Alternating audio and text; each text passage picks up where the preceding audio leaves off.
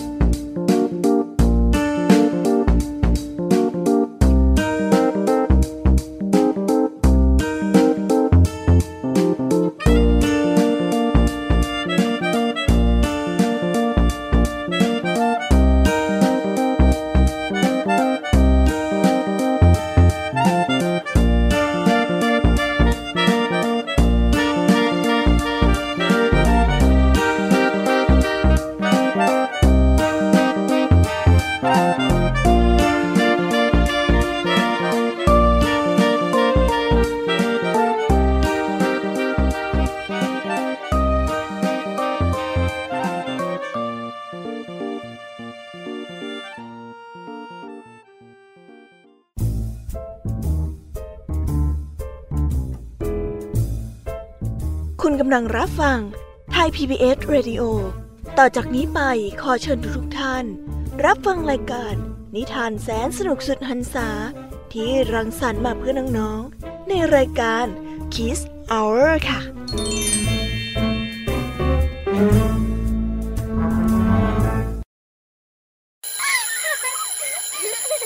โรงเรียนเลิกแล้วกลับบ้านพร้อมกับรายการ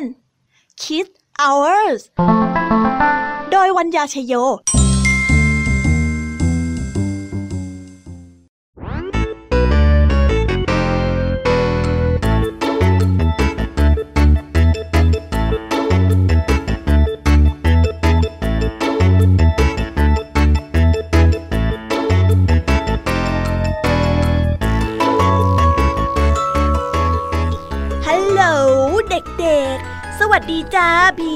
คนสวยแสนน่ารักและใจดีมาแล้วค่ะ สวัสดีน้องๆทุกคนนะคะ วันนี้เนี่ยน้องๆเป็นเด็กดีกันไหมเอ่ย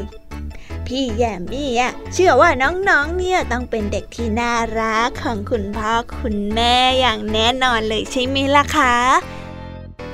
ด้วยการตอบแทนความน่ารักของน้องๆ พี่แยมมี่ก็จะมาพร้อมกับนิทานแสนสนุกและหันษามาให้น้องๆฟัง แต่เอ๊ะคิดถึงพี่แยมมี่กันบ้างไหมนะเอาละค่ะ วันนี้นะคะรายการ Kiss Hour ของเรามาพร้อมกับนิทานมากมาย ในหัวข้อเรื่อง การมีสติ ซึ่งสตินั้นหมายถึงความระลึกได้นั่นเองพี่แยมต้องขออธิบายความหมายของคำว่าสติให้น้องๆฟังก่อนนะคะ สติเนี่ย แปลว่า การมีจิตใจจดจ่ออยู่กับสิ่งใดที่ทำเช่น ขณะที่พี่แยมมี่เล่าเรื่องราวต่างๆ และพูดคุยกับน้องๆ ในรายการ Kiss Hour อยู่ในจิตใจของพี่แยมมี่ ก็รู้ตัวว่ากำลังเล่าเรื่องและพูดคุย พี่แยมกำลังขยับและเป่งเสียงอยู่ เวลาที่พี่แยมมี่เล่านิทาน พี่แยมมี่ก็รู้ตัวนะคะ ว่า กำลังเล่าเรื่องอะไร อย่างเช่น การที่พี่แยมมี่กินข้าวเช้ามาเมื่อเช้านี้ ขณะที่พี่แยมมี่กินอยู่กินอยู่ พี่แยมมี่ก็รู้ตัวค่ะ ว่ากำลังตักอาหารที่อยู่ตรงหน้า ค่อยๆตัก แล้วก็รู้ตัวว่ากำลังตักอาหารนั้นเข้าปาก พี่ยามีก็กำลังเคี้ยวอาหารค่ะ และหลังจากที่พี่เคี้ยวนะคะ พี่ก็ได้รับรู้ถึงรสชาติ สัมผัสเป็นอย่างไร เค็ม หรือว่าหวาน เปรี้ยวหรือว่าจืด ร้อนหรือว่าเย็น อ่อนหรือว่าแข็ง แต่ทุกอย่างทำไปได้โดยอัตโนมัติค่ะทำอะไรจิตใจก็อยู่กับสิ่งนั้น ไม่ส่งใจออกนอก หรือคิดเรื่องอื่นที่ไม่เกี่ยวกับสิ่งที่เรากำลังทำอยู่ นี่แหละค่ะ เรียกว่าสติ ปกติคนเราวอกแวกเก่งมาก มักจะส่งใจไปถึงอนาคต นึกถึงเรื่องในอดีต ซึ่งเป็นเรื่องที่ไม่เกี่ยวกับสิ่งที่อยู่ตรงหน้า เราเรียกว่าไม่ได้มีชีวิตอยู่กับปัจจุบัน อย่างเช่น ขณะที่น้องๆกำลังเดินอยู่เดินอยู่ แต่ใจของน้องๆกำลังคิดถึงโรงเรียน เราจะทำอะไร เราจะเป็นอะไรทำงานหลาย ๆ อย่าง ด้วยระบบอัตโนมัติ ความจริงแล้ว หากดูเผินๆ การทำงานต่างๆ ด้วยระบบอัตโนมัติ หรือความคุ้นเคย ก็ดูดีเพราะว่า ได้เอาจิตใจไปทำการวางแผนที่จำเป็น ประโยชน์ของการมีสตินะคะ มี 7 ข้อด้วยกันค่ะ พี่แยมมีรวบรวมมาให้ดังนี้ 1. การมีสติทำให้เข้าใจในชีวิตและจิตใจ 2. ทำให้พัฒนาสิ่งที่ทำให้ดีขึ้น ไม่ว่าจะเป็นการเรียน การเล่นดนตรี หรือการเล่นกีฬาและกิจกรรมต่างๆ 3. ทำให้จิตใจมีความสุข ไม่มีความวิตกกังวล 4. ทำให้เรียนรู้ประสิทธิภาพมากขึ้น 5. ทำให้พูดถูกทำถูก ไม่ลืมตัว เผลอตัว รู้ผิดชอบชั่วดีค่ะ 6. ทำให้รู้ทันอารมณ์ ความคิดทำให้ไม่โมโหง่าย และควบคุมความคิดได้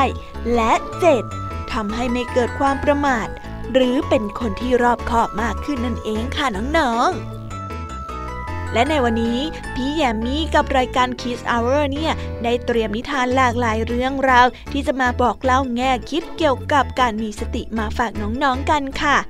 เรามาเริ่มต้นกับเรื่องราวนิทานแสนสนุกของวันนี้กันเลย โดยคุณครูไหวใจดีที่มาพร้อมกับนิทานคุณธรรมเรื่อง พรสามประการ และเสือโคงเจ้าปัญญา และตามมาด้วยนิทานแสนสนุกสามเรื่องรวดกับพี่แยมมี่เล่าให้ฟัง เรื่องเศรษฐีเจ้าเล่กับลูกสาวชาวนากระต่ายตื่นตูม และนิทานเรื่อง ไก่ตงกับสุนัขจิ้งจอก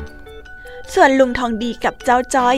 วันนี้มีนิทานสุภาษิตและคำพังเพยในหัวข้อ เห็นช้างเท่าหมู มาสอนพวกเรากัน และปิดท้ายด้วยนิทานเด็กดี เรื่อง สุนัขกกับหอยนางรม โดยเด็กดีจากทางบ้านถึงตอนนี้แล้วเนี่ย พี่ยามีคิดว่าน้องๆ คงจะอยากฟังนิทานกันแล้วใช่ไหมเล็กคะ เพราะแค่ชื่อเรื่องก็น่าตื่นเต้นจะแย่แล้ว เอาละเอาละถ้าหากว่าน้องๆ พร้อมกันแล้ว ตอนนี้คุณครูไหวมารอน้องๆ อยู่ที่หน้าห้องเรียนแล้วนะคะถ้า ร้อมกันแล้ว เราไปหาคุณครูไหวพร้อมๆกันเลย ไปไปไป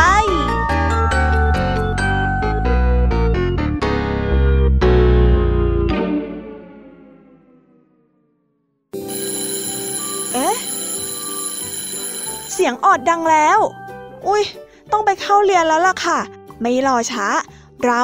ไปหาครูไหวกันเถอะ ไปกันเลย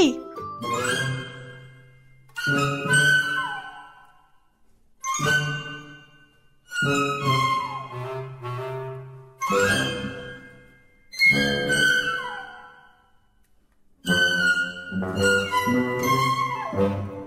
่ไหวใจดี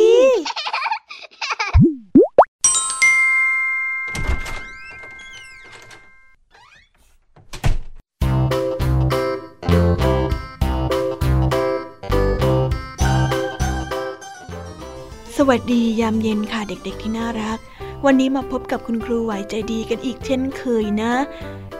และแน่นอนว่ามาพบกับคุณครูแบบนี้ คุณครูก็ต้องมีนิทานคุณธรรมแสนสนุกมาฝากเด็กๆกันอีกเช่นเคย และเด็กๆรู้ไหมว่าวันนี้คุณครูจะนำนิทานเรื่องอะไรมาฝากเด็กๆกันอะครูขอเฉลยแล้วกันนะจ๊ะ วันนี้ครูได้นำนิทานแสนสนุก ที่แฝงไปด้วยคุณธรรมเรื่อง การมีสติมาฝากกัน ถ้าเด็กๆพร้อมแล้ว เราไปฟังนิทานเรื่องแรกกันเลยค่ะ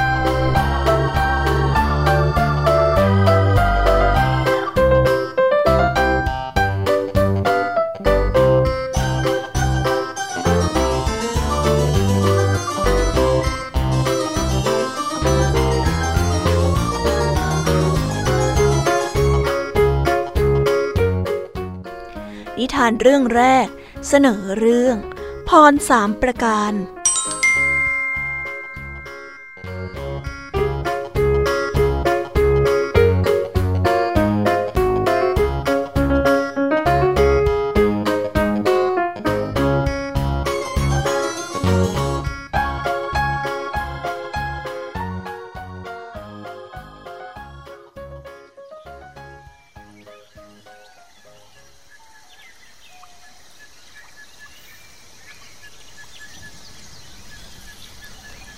ณหมู่บ้านแห่งหนึ่ง มีชายผู้หนึ่ง อาศัยอยู่ในหมู่บ้าน เขาได้สร้างบ้านอยู่ที่ชายป่า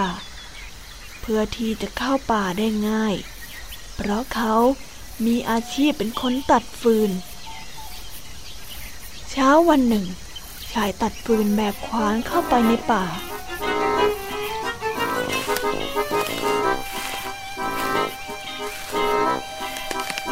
วั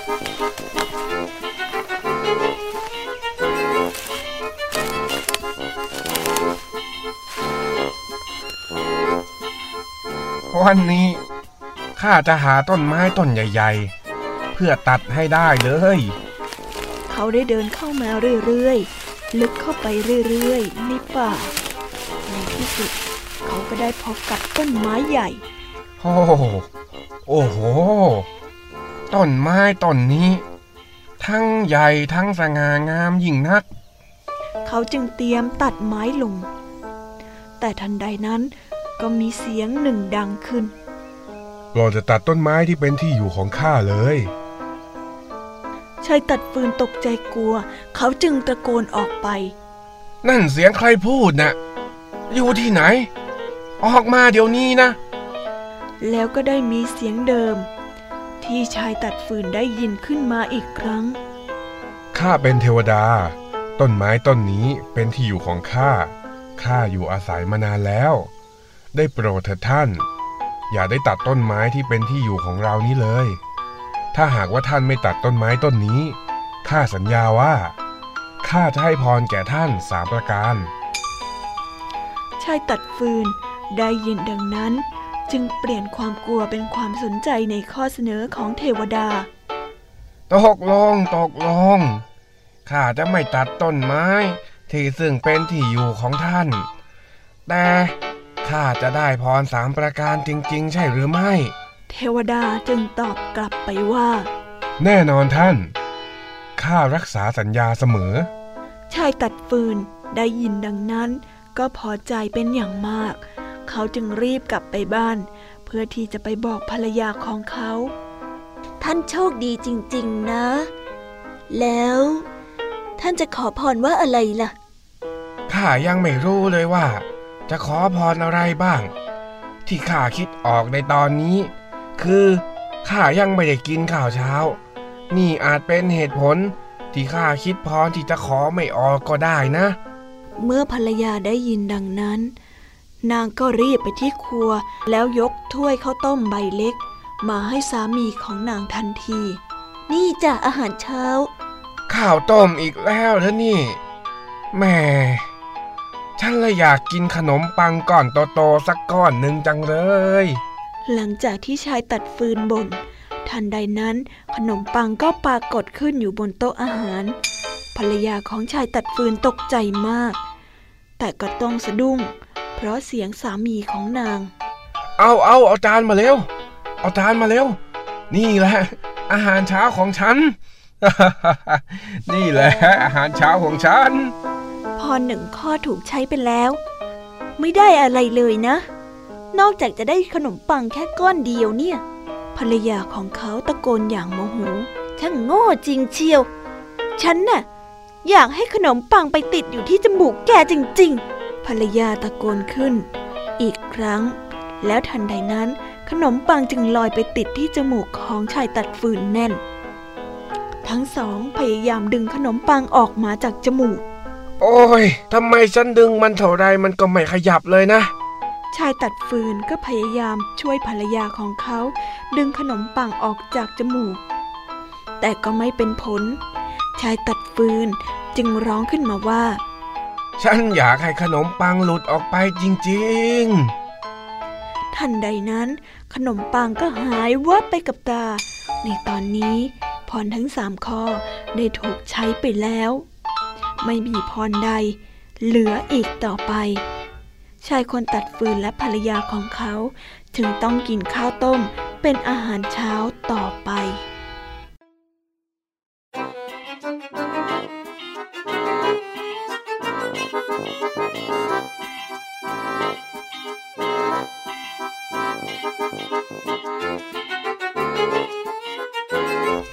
นิทานเรื่องนี้สอนให้รู้ว่า คิดให้รอบคอบก่อนที่จะพูด จะไม่ได้เสียประโยชน์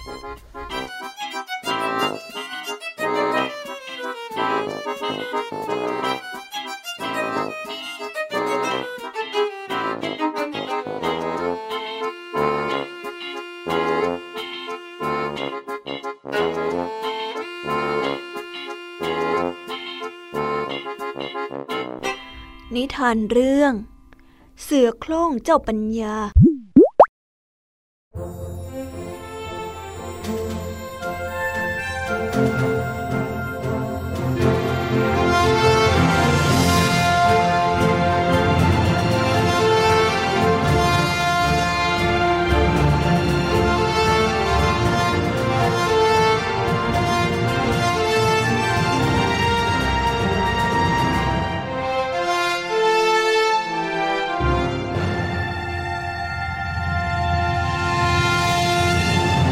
ละครั้งหนึ่งนานมาแล้ว ณ ป่าลึก มีเสือโคร่งตัวใหญ่วัยชราตัวหนึ่งกำลังนอนอยู่อย่างหมดหวัง เพราะมันไม่มีญาติ พี่น้องหรือว่ามิสหาย ไม่มีใครเลี้ยวแล จึงต้องอยู่อย่างลำบากตามลำพัง มันต้องอดมื้อกินมื้อ ไม่มีเรี่ยวแรงพอที่จะออกไปไหน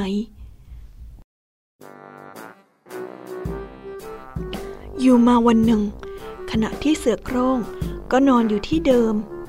มีสัตว์หลายตัวที่เคยถูกเจ้าเสือโคร่งหมายเอาชีวิต ในสมัยที่เจ้าเสือโคร่งยังหนุ่มแน่น พวกสัตว์เหล่านี้จึงคิดที่จะแก้แค้น พวกสัตว์ต่างพูดกันว่า พวกเราเจ้าเสือโคร่งชลาตัวนี้เนี่ย มันจะมาเอาชีวิตพวกเราอะทำอย่างไรดีล่ะ เมื่อก่อนน่ะ เคยไล่กินพวกเราแทบเอาชีวิตไม่รอด แต่คราวนี้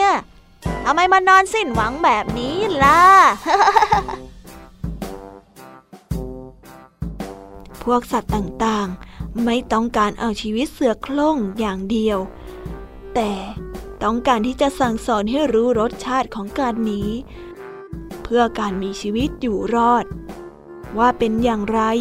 พวกสัตว์จึงเอ่ยถามขึ้นมาว่า ท่านเสือโค้งที่เคารพ วันนี้ท่านไม่ออกไปหาอาหารที่รำทานเหมือนเดิมเหรอ ฮะ เสือโคร่งได้ตอบกลับไปว่า ข้าจำศีลไม่อยากเอาชีวิตใครอีก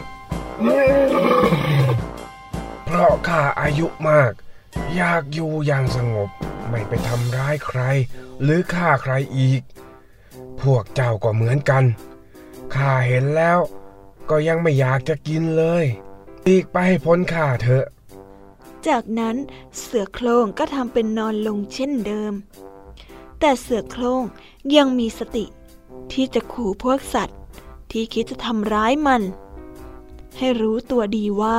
ไม่สามารถเอาเรี่ยวแรงมาต่อสู้ได้อย่างแน่นอน แต่ถ้าจะตายมันจะไม่ยอมตายเพราะน้ำมือของสัตว์พวกนี้เป็นแน่ เสือโคร่งชลายังคิดต่อไปว่า ถ้าได้ตายไปจริง ๆ ก็แล้วแต่พวกมันจะทำอะไร เพราะไม่ต้องการเสียศักดิ์ศรี เสือโคร่งได้พยายามทำตัว ว่ายังเก่งกล้า ไม่ยอมสงบให้สัตว์อื่น เสือโคร่งกล่าวต่อว่า พวกเจ้าหลีกไปให้ไกลจากข้าด้วย ข้าไม่อยากทำบาป เพราะช่วงที่ข้านอนหลับ เกิดข้าละเมอเผลอไปกินพวกเจ้าเข้า มันจะเป็นบาปกรรมเอาได้ พวกสัตว์เหล่านั้นเมื่อได้ยินเสือโคร่งกล่าว ก็รีบหนีเพราะความกลัวเจ้าเสือโคร่งจะละเมอ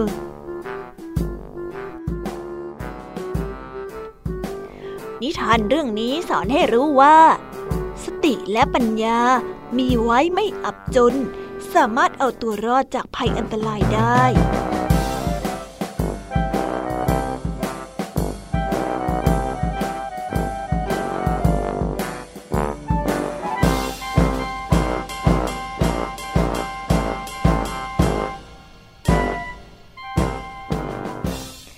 ไปแล้วนะคะสำหรับนิทานแสนสนุกจากคุณครูไหวใจดี เป็นนิทานที่น่าคิดมากๆเลยใช่ไหมล่ะคะ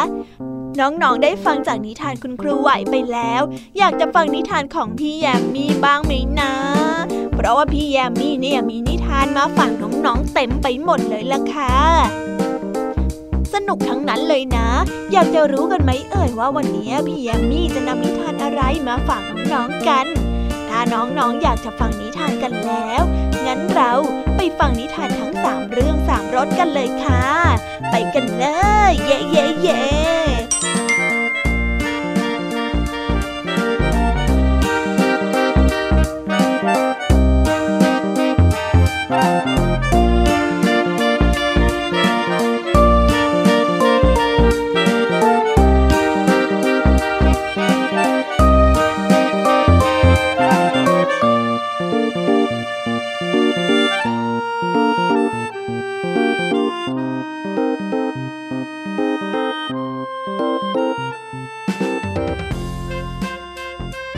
นิทานเรื่องแรก เสนอในชื่อเรื่อง เศรษฐีเจ้าเล่ห์กับลูกสาวชาวนา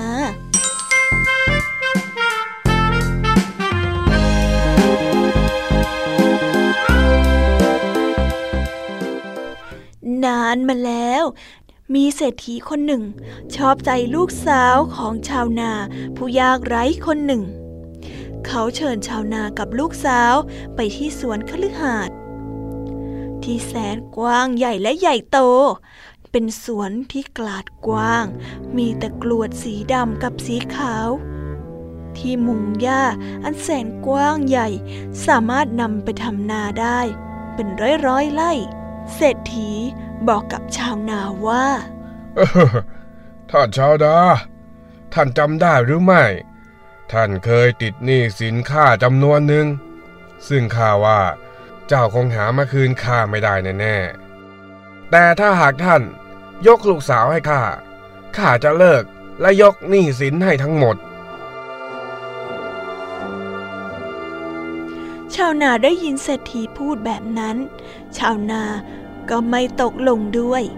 เศรษฐีเลยบอกว่า ถ้าเช่นนั้น เรามาพนันกันดีไหม ข้าจะหยิบกรวดสองก้อนขึ้นมาจากสวนกรวด ในถุงผ้านี้ ก้อนหนึ่งสีดำก้อนหนึ่งสีขาว ให้ลูกสาวของท่าน หยิบก้อนกรวดจากถุงนี้ หากนางหยิบได้ก้อนสีขาวข้าจะยกหนี้สินให้แก่ท่าน และนางไม่ต้องแต่งงานกับข้าแต่หากนางหยิบได้ก้อนสีดำนางต้องวางแผนแต่งงานกับข้าและแน่นอน ข้าจะยกหนี้ให้ท่านด้วย ชาวนาตกลง เศรษฐีได้หยิบกลวดสองก้อน ใส่ถุงผ้า หญิงสาวเหลือไปเห็นว่ากลวดทั้งสองก้อนนั้นเป็นสีดำ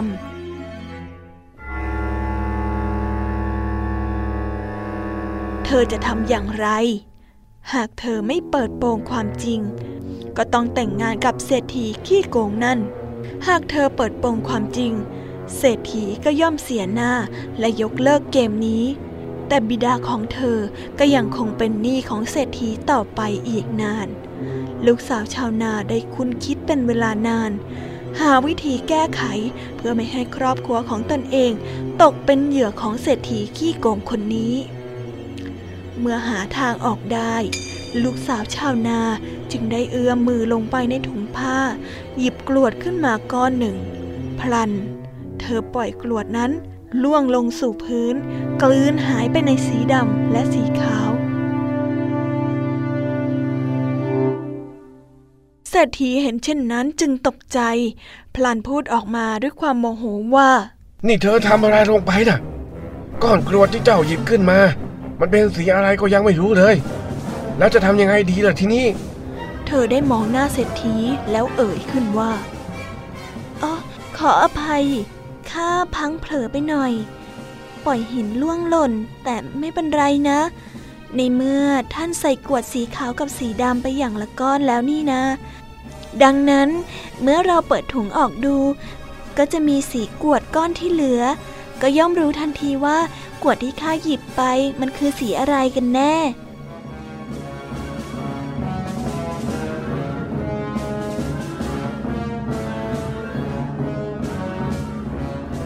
รากฏว่า ก้นถุงเป็นกลวดสีดำ ดังนั้นกวดก้อนที่ข้าทำตกไปก็เป็นสีขาวนะสิ หญิงสาวกล่าว ชาวนาจึงพ้นจากสภาพลูกหนี้ และลูกสาวก็ไม่ต้องแต่งงานกับเศรษฐีขี้โกงคนนั้น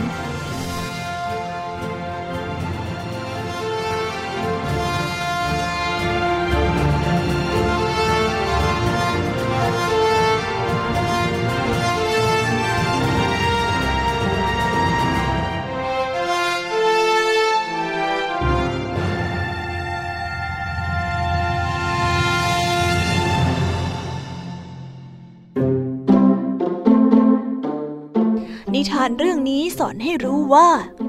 จงตั้งสติ และใช้ปัญญาแก้ไขปัญหา หากเราพยายามพอที่จะแก้ไขปัญหา เราจะพบว่าปัญหาย่อมมีวิธีแก้เสมอ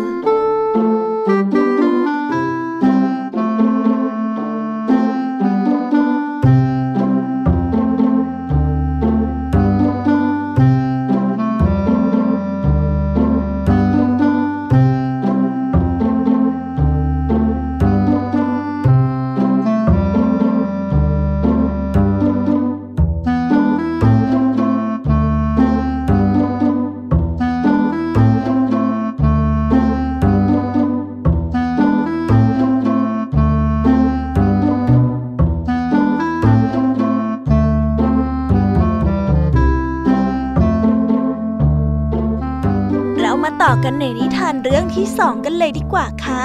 ในนิทานเรื่องที่สองเสนอเรื่อง กระต่ายตื่นตูม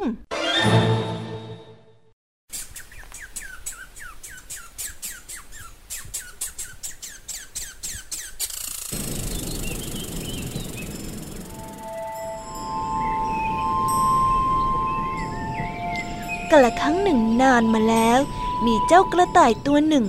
มันนอนหลับอยู่ใต้ต้นตาล ในตอนกลางวัน หลังจากที่มันออกไปหาอาหารเสร็จ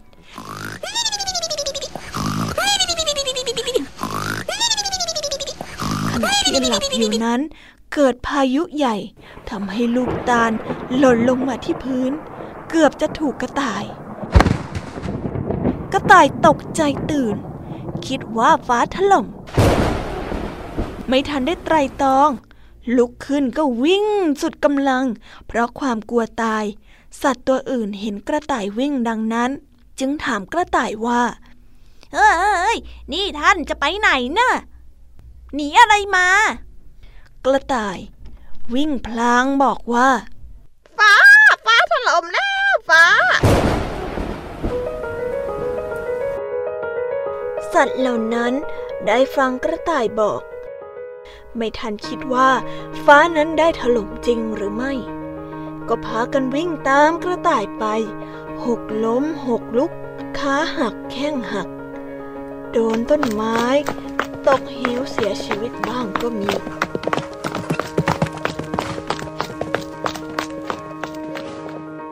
ส่วนที่เหลือก็พากันวิ่งต่อไปอีก จนกระทั่ง มาพบกับพญาราชสีตัวหนึ่ง มันเป็นสัตว์ที่มีปัญญา เห็นสัตว์ทั้งหลายพากันวิ่งไม่หยุดหย่อน เลยร้องถามว่า เดี๋ยวเดี๋ยวเดี๋ยว พวกท่านวิ่งหนีอะไรกันมาหรือ ดูแตกตื่นเชียว กระต่ายจึงเล่าเรื่องราวให้ราชสีฟัง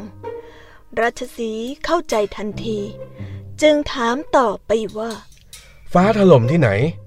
จงพาเราไปดูที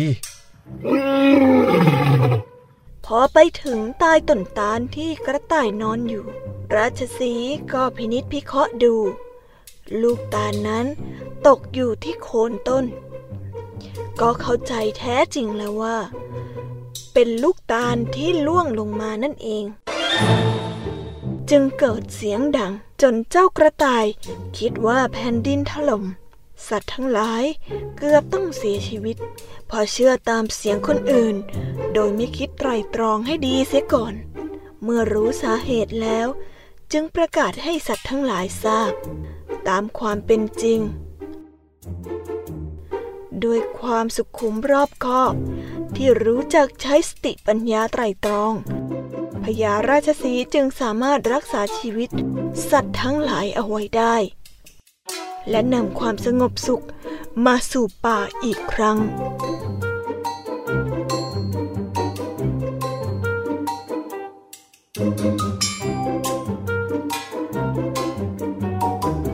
นิทานเรื่องนี้สอนให้รู้ว่า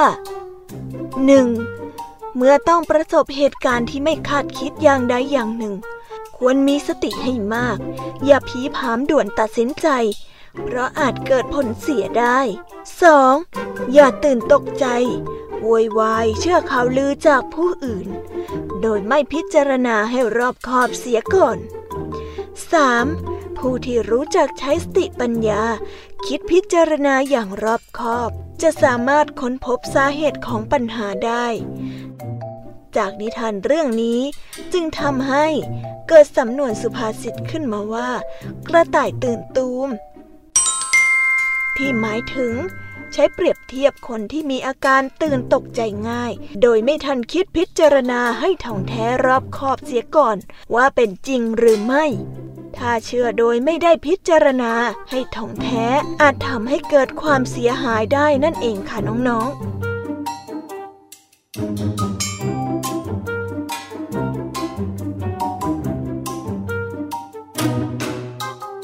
เรามาต่อกันในนิทานเรื่องต่อไปกันเลยดีกว่านะคะ เรื่องนี้ขอเสนอชื่อเรื่องว่า ไก่โต้งกับสุนัขจิ้งจอก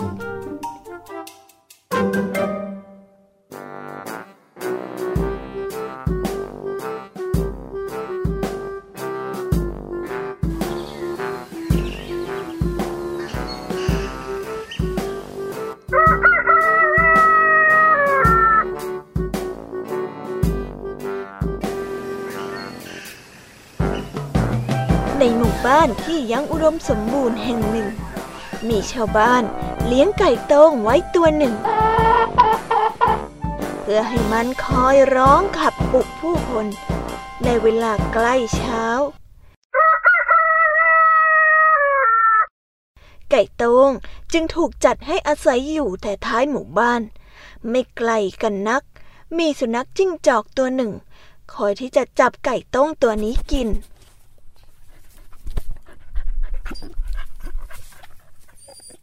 มันหาทางรอจังหวะที่จะจับไก่ต้งกิน จนวันหนึ่ง สุนัขจิ้งจอก เห็นโอกาสเหมาะ ไม่มีคนอยู่ในบ้านกับไก่ต้ง มันจึงเดินรีเข้าไปหาไก่ต้งในทันที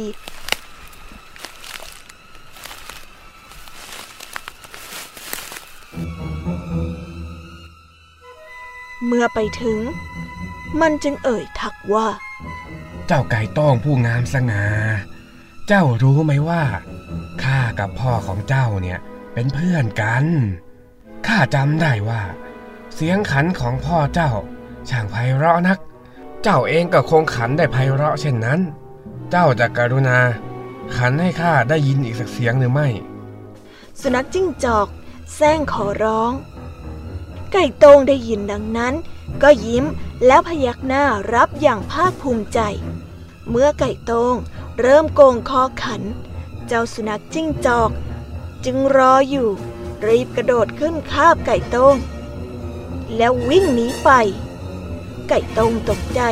พยายามขันเสียงดังให้ชาวบ้านได้ยิน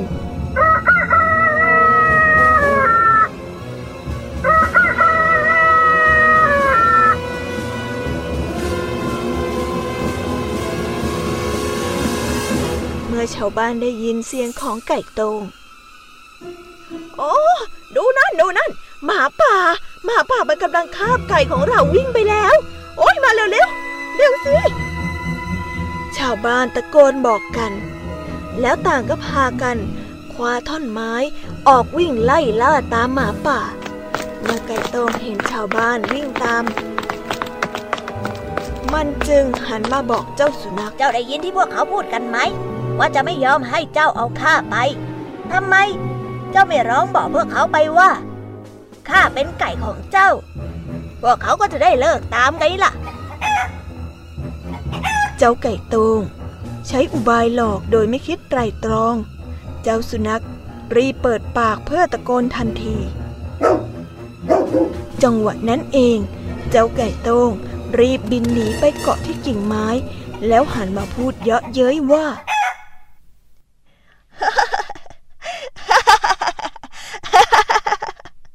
นี่เจ้าช่างโง่เขาเสียจริง ข้าไม่มีวันเป็นของเจ้าหรอก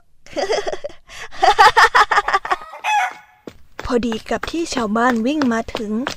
ต่างช่วยกันทุบตีเจ้าหมาจิ้งจอกเป็นการใหญ่ ก่อนที่จะอุ้มไก่ต้งกลับไป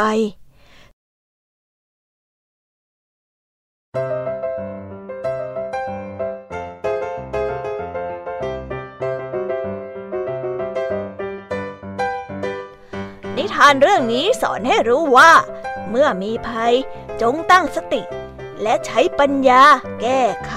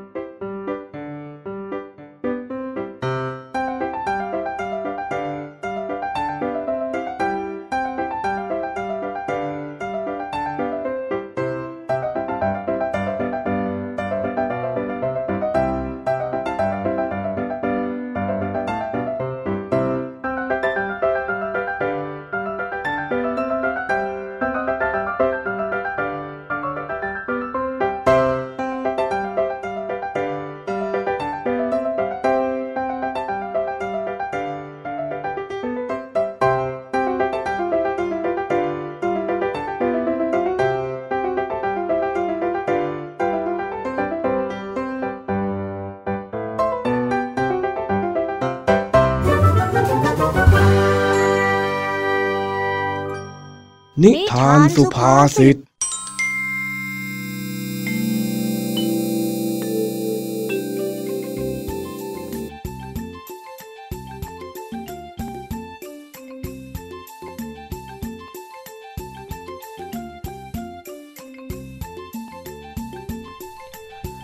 เออ อากาศวันนี้ร้อนจริง ๆ เลย โอ้ย ปวดขาจริง นี่ข้าคงแก่มากแล้วสินะ ลุงทองดี ลุงทองดีจ้าลุงทองดี จอยมาพร้อมกับความร้อน แล้วมาดับร้อนให้ลุงแล้วเฮ้ยเสียงไอตัวแสบอีกแล้วโวกเวกโวยวายได้ทุกวันจริงๆเอ้าว่าไงไอ้จ้อย วันนี้มีเรื่องอะไรจะมาให้ข้าปวดหัวอีก วันเนี้ยจอยไม่ได้มากวนลุงนะจอยอะมาชวนลุงทองดีไปเล่นน้ำด้วยกันล่ะ แล้วจอยอะก็ได้ยินลุงทองดีบ่นบ่นบ่นบ่นบ่นว่าร้อนร้อนร้อนร้อน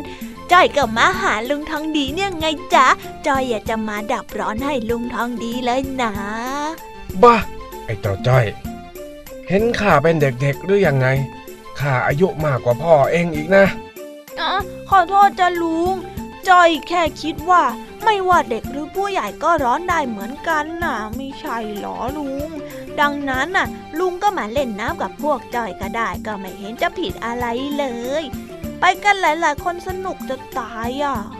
ไอ้สิงห์อะไอ้แดงก็ไปด้วยนะ จอยไปเล่นน้ำตรงคุ้งน้ำของท่านสุนทรมา ฝากขันโนนเนี่ยไปด้วยกันไม่ลุง สนุกหนา หายร้อนด้วยละ คุ้งน้ำของท่านสุนทร เขาไม่ให้เด็กๆไปเล่นไม่ใช่หรือ น้ำมันลึกและเชี่ยวมาก ไม่ใช่หรือไอ้จ้อย เองไม่กลัวหรือไง ข้าชอบความท้าทายน่ะลุง ข้าจะได้เป็นเด็กพวกแรกที่ได้เล่นน้ำตรงนั้น มันต้องเท่มากแน่ๆเลยล่ะลุง ข้าว่าเองอะอย่าเพ้นช้างเท่าหนูนักเลย เดี๋ยวเองกับพวกเองอะจะเดือดร้อนเอา แล้วที่ข้าจะได้ไปเล่นน้ำที่นั่น มันเป็นการเห็นช้างเท่าหมูไปได้ยังไงล่ะลุงทองดี เห็นช้างเท่าหมู มันเห็นยังไงอะลุงจ้อยไม่เข้าใจอะข้าไม่ได้หมายความตามที่พูดข้าแค่เปรียบเปรยนะเจ้าจ้อย เปรียบเปรยงั้นเดี๋ยวข้าจะเล่านิทานให้เองฟังก่อนก็แล้วกัน ในเช้าที่สดใสวันหนึ่งมีชายร่างท้วมกำลังจูงเจ้าลาตัวเล็ก ค่อยๆ ลัดเลาะไปตามเส้นทางที่แคบ และสูงชันอยู่บนภูเขา โดยบนหลังของลานั้น เต็มไปด้วยขีบหอและข้าวของส่วนตัวของเจ้านายของมัน แต่ด้วยน้ำหนักที่มากเกินไปทำให้ลา รู้สึกเจ็บจนแทบก้าวขาเดินต่อไปไม่ไหว ยิ่งภูเขาสัมภาระยิ่งสูงขึ้น เจ้าลาก็ยิ่งเดินช้าลง นั่นเป็นเพราะสัมภาระที่หนักมาก ระยะทางมันช่างยาวไกลนัก และมันทำให้เจ้านายของลานั้น โมโหที่เจ้าลาเดินช้า เจ้านายได้พูดกับลาว่า เจ้าลาเร่งรีบฝีเท้าเจ้าหน่อย ถ้าเจ้ายังเดินช้าแบบนี้ ก็มีหวังเจ้ากับข้าคงได้ค้างคืนในหุบเขานี้แน่นอน เจ้าลาคิดในใจว่า ถ้าข้าต้องมาแบกสัมภาระหนักๆแบบนี้ต่อไปข้าคงเดินต่อไม่ไหวแน่ๆ ต้องหาวิธี สลัดเจ้าสัมภาระพวกนี้ออกจากตัวเสียแล้ว ในเวลาต่อมาลาเริ่มรู้สึกหงุดหงิดกับสัมภาระที่หนัก มันจึงแกล้งทำเป็นพยศ โดยการกระโดดหกหน้าหกหลังไปมา แต่ดูเหมือนว่ามันไม่ได้ผล เจ้าลากระโดดแรงขึ้นอีก แรงขึ้นอีก และด้วย และด้วยทางเดินนั้นค่อนข้างแคบทำให้เกิดก้าวที่พลาด เกือบร่วงตกเขา แต่โชคดีที่เจ้านายของมันดึงบังเหียนไว้ได้พอดีทำให้ลารอดชีวิตมาได้ หลังจากนั้นเจ้านายของมันก็เอ่ยยิ้ม เจ้าลาเอ้ย ถ้าเจ้าคิดว่าการแกล้งพยศ จะทำให้เจ้าต้องแบกของน้อยลงแล้วก็ เจ้าควรพิจารณาวิธีการที่ฉลาดกว่านี้นะ เจ้าลาคำพูดของชายร่างท้วมทำให้ลารู้สึกเสียหน้า และยิ่งโกรธมากขึ้น ที่เจ้านายของบ้านมัน รู้อุบาย จึงแกล้งทำเป็นพยศอีกครั้ง เพื่อทำให้มันก้าวพลาดตกเขาอีกครั้ง แต่คราวนี้เคราะห์ร้ายที่เจ้านายของมัน เกิดคว้าเชือกไว้ไม่ทันทำให้เจ้าลาร่วงตกลงในภูเขา ข้อคิดก็คือ ถ้าหากเจ้าลามันมีสติ คิดให้ดีซะก่อน คงไม่พานพลาดท่าเสียทีแบบนี้ ดังที่โบราณว่า เห็นช้างเท่าหมูยังไงล่ะ เข้าใจที่ข้าบอกด้วยนะเองอะฮะ จ้อย อ๋อ เข้าใจแล้วจ้ะลุง จ้อยอะมาคิดคิดดูดีๆ แล้วนะ จ้อยว่า คุ้งตรงนั้นมันอันตรายเกินไปสำหรับจ้อยอะจ้อยเป็นเด็กตัวเล็กๆคนหนึ่งและอีกอย่างท่านสมุดก็ขี้โมโหมากด้วยข้าว่าคุ้งน้ำของยายพิมพ์ข้างวัดที่น่าสนุกกว่าแยะเลย เอ็งเข้าใจแล้วสินะ ครับลุง จอยอจะรีบไปบอกไอ้สิงกับไอ้แดงก่อนนะ มันคงรออยู่นานแล้วล่ะจอยไปก่อนนะลุง แล้วไว้มาหาเรื่องกับลุงใหม่นะ เอ้ย แล้วไว้มาหาลุงที่รักของจ้อยใหม่นะ วันนี้จ้อยไปแล้วไปเล่นน้ำก่อนนะลุงบายบายจ้า ถึงแม้ว่าเองจะชอบหาเรื่องปวดหัวมาให้ แต่อย่างน้อย เองก็ยังรู้จักคิด มีสติเชื่อฟังเป็นผู้ใหญ่บ้าง เออและนี่ก็สายแล้ว เอ็งรีบไปเถอะ เดี๋ยวจะไม่ได้ไป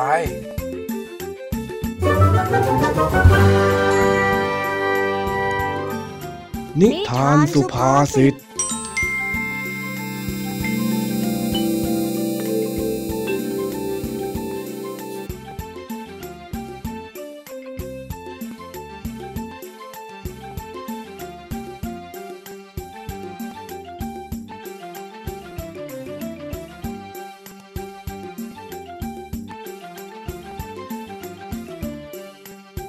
จบไปแล้วนะคะสำหรับนิทานสุภาษิตสนุกๆจากลุงทองดีและเจ้าจอยจอมปัญหาของเรา แต่เดี๋ยวก่อน น้องๆออย่าเพิ่งรีบไปไหนกันนะคะ เรายังมีนิทานแสนสนุกจากน้องเด็กดี ที่มารอน้องๆอยู่แล้ว ถ้าพร้อมแล้วไปฟังกันเลยค่ะ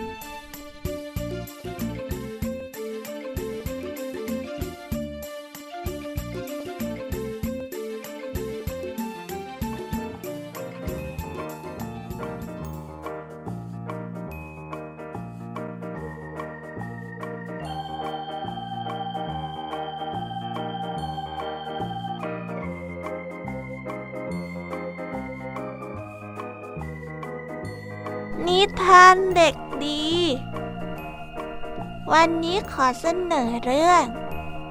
ไม่สะทกสะท้านเมื่อภัยมาชายหนุ่มคนหนึ่ง เกิดมาในครอบครัวที่ยากจน แถมยังไม่มีเงินทำงานอีกด้วย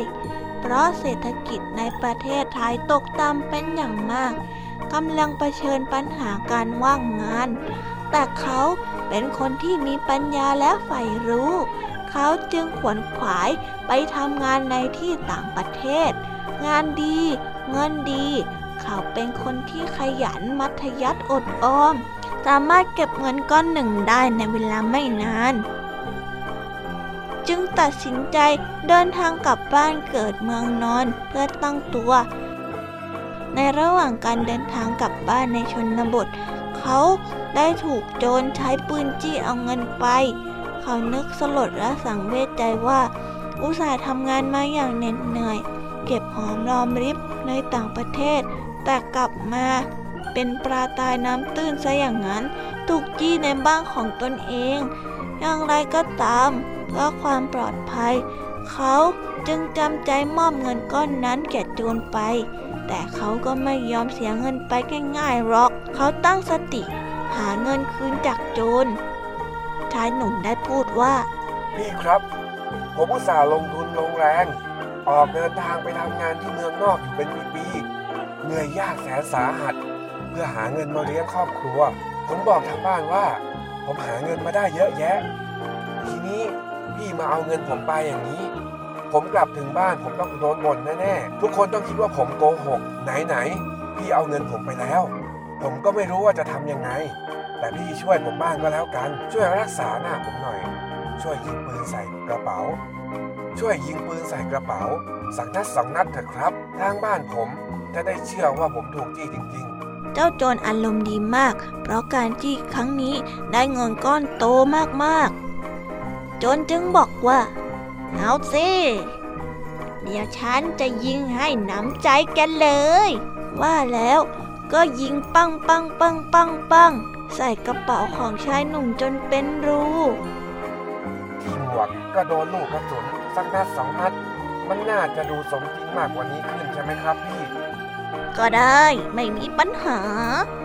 ว่าแล้วก็ยิงปังปังปังทำให้หมวกเป็นรูชายหนุ่มได้พูดว่า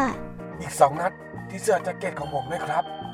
จนกำลังตื่นเต้นดีใจจนประมาทขาดสติ ยกปืนยิงเสื้อแจ็คเก็ตชายหนุ่มทะลุ ขาดเป็นรูสองรู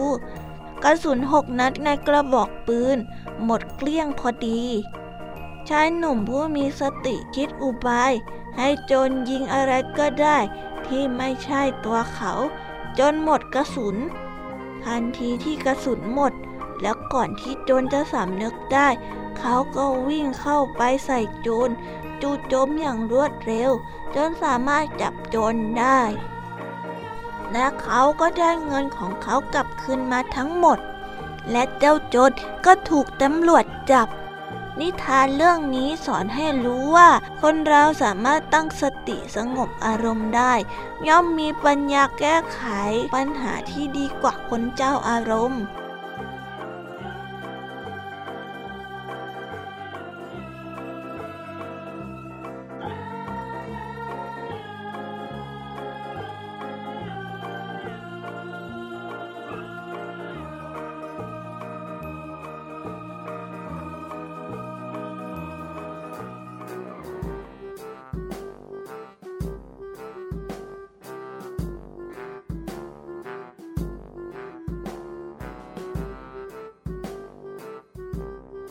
เป็นอย่างไรกันบ้างคะน้องๆสำหรับนิทานหลากหลายเรื่องราวที่พี่แยมมี่และรายการ Kids Hour ได้นำมาฝากน้องๆกันในวันนี้ สนุกกันไหมเอ่ยสำหรับนิทานหลากหลายเรื่องราวในวันนี้ ที่พี่แยมมี่เสนอในหัวข้อ การมีสติให้น้องๆได้ฟังกัน น้องๆจำได้ไหมคะ ว่าใครมาเล่าอะไรให้กับเราฟังบ้าง น้องๆจำได้ไหมเอ่ย ถ้าน้องๆจำไม่ได้ไม่เป็นไรค่ะ เดี๋ยวพี่ยามีจะสรุปให้ฟัง เอาแบบง่ายๆ สั้นๆ และได้ใจความกันเลยนะคะ ในเรื่องแรกค่ะ เริ่มกันด้วยครูไหวใจดีในวันนี้ ได้มาเล่านิทานคุณธรรม ในเรื่องพรสามประการ ที่บอกให้น้องๆนนั้นใช้ชีวิตอย่างมีสติ อีกส่วนหนึ่งคือ เรื่องเสือโคร่งเจ้าปัญญา เป็นเรื่องราวที่เกี่ยวกับเสือโคร่งใช้สติปัญญาที่ตนมีนำมาใช้จนสามารถเอาตัวรอดจากภัยอันตรายได้ เห็นนี้แหละคะว่าการที่เรามีสติก่อนจะทำการระลึกได้และรู้อยู่เสมอว่า เรากำลังทำสิ่งใด สามารถสร้างคุณประโยชน์ให้กับน้องๆได้มากมายเลยนะคะ เรามาต่อกันที่นิทานของพี่แยมมี่เล่าให้ฟัง นิทานเรื่องแรกคือ เศรษฐีเจ้าเล่กับลูกสาวชาวนา ที่เล่าถึงเศรษฐีเจ้าเล่ที่หวังจะได้ลูกสาวชาวนามาครอบครอง โดยการที่ใช้วิธีคดโกงแต่ก็ต้องผิดหวัง เพราะการมีสติของลูกสาวชาวนา ที่ทำให้คิดไตรตรองและแก้ปัญหาคดโกงของเศรษฐีเจ้าเล่ได้สำเร็จ แต่เรื่องต่อไปนั้นได้เล่าถึงการขาดสติของเจ้ากระต่าย จนเกิดความเดือดร้อนไปทั่ว ในนิทานเรื่องกระต่ายตื่นตูมตกใจจนขาดสติและทำให้บรรดาสัตว์ทั้งหลายต้องพลอยเดือดร้อนกันไปด้วย และจบด้วย นิทานเรื่องไก่ต้งกับสุนัขจิ้งจอก ที่สอนให้เรารู้ว่า เมื่อมีภัย จงตั้งสติและใช้ปัญญาแก้ไขนั่นเอง แล้ววันนี้เจ้าจ้อยก็ได้รู้จักคำว่า เห็นช้างเท่าหมู ที่ลุงทองดีได้เล่านิทานให้เจ้าจ้อยฟัง ต่อไปนี้ เจ้าจ้อยคงจะมีสติมากขึ้น ก่อนที่จะคิดและก็ทำอะไร คิดอย่างรอบคอบ ว่าสิ่งที่ทำนั้นสมควร หรือไม่สมควร น้องๆก็อย่าลืมทำเหมือนกับเจ้าจ้อยกันนะคะ หากน้องจะทำสิ่งใด จงคิดอย่างมีสติและรอบคอบ ก่อนที่จะทำกันนะคะน้องๆ และปิดท้ายด้วยนิทานแสนสนุกจากพี่เด็กดี เรื่องไม่สะทกสถานเมื่อภัยมา คนที่สามารถตั้งสติ สงบอารมณ์ได้ย่อมแก้ไขปัญหาได้ดีกว่าคนที่เจ้าอารมณ์ ถึงเวลาที่เราจะต้องลากันไปอีกแล้วว่าเออพี่แยมไม่อยากให้ถึงเวลานี้เลย พี่แยมอะยังอยากจะเล่านิทานให้กับน้องๆฟังอยู่เลย แต่ดันหมดเวลาซะแล้ว พี่แยมต้องมานั่งคิดถึงน้องๆอีกแล้วใช่ไหมอะน้องๆจะคิดถึงพี่แยมบ้างไหมนะ ไม่ต้องห่วงนะคะน้องๆ เวลาที่เราไม่ได้พบกันเนี่ย พี่แยมก็จะขอให้น้องๆรู้ไว้เลยว่า พี่แยมมี่กำลังเตรียมนิทานสนุกๆเพื่อมาเล่าให้กับน้องๆฟัง เป็นเรื่องราวนิทานที่ทำให้น้องๆได้สนุกและก็ได้ความรู้ไปพร้อมๆกันอย่างแน่นอน พี่แยมมี่และรายการ Kiss Hour ขอสัญญาด้วยเกียรติของลูกเสือเลยค่ะ ว่าเราจะกลับมาพร้อมกับนิทานแสนสนุกแบบนี้อีกแน่นอน ก่อนจะจากกัน พี่แยมมี่ขอฝากน้องๆไว้นะ อย่าลืมฝึกสมาธิกันด้วยนะคะ อย่าลืมว่าไม่ว่าจะทำอะไร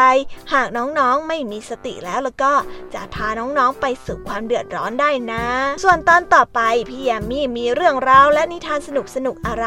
มาเล่าให้กับน้องๆได้ฟัง น้องๆ อย่าลืมติดตามกันนะคะ และในวันนี้พี่แยมมี่และรายการ Kiss Hour ของเราขอลากันไปก่อนนะคะบ๊ายบายค่ะน้องๆ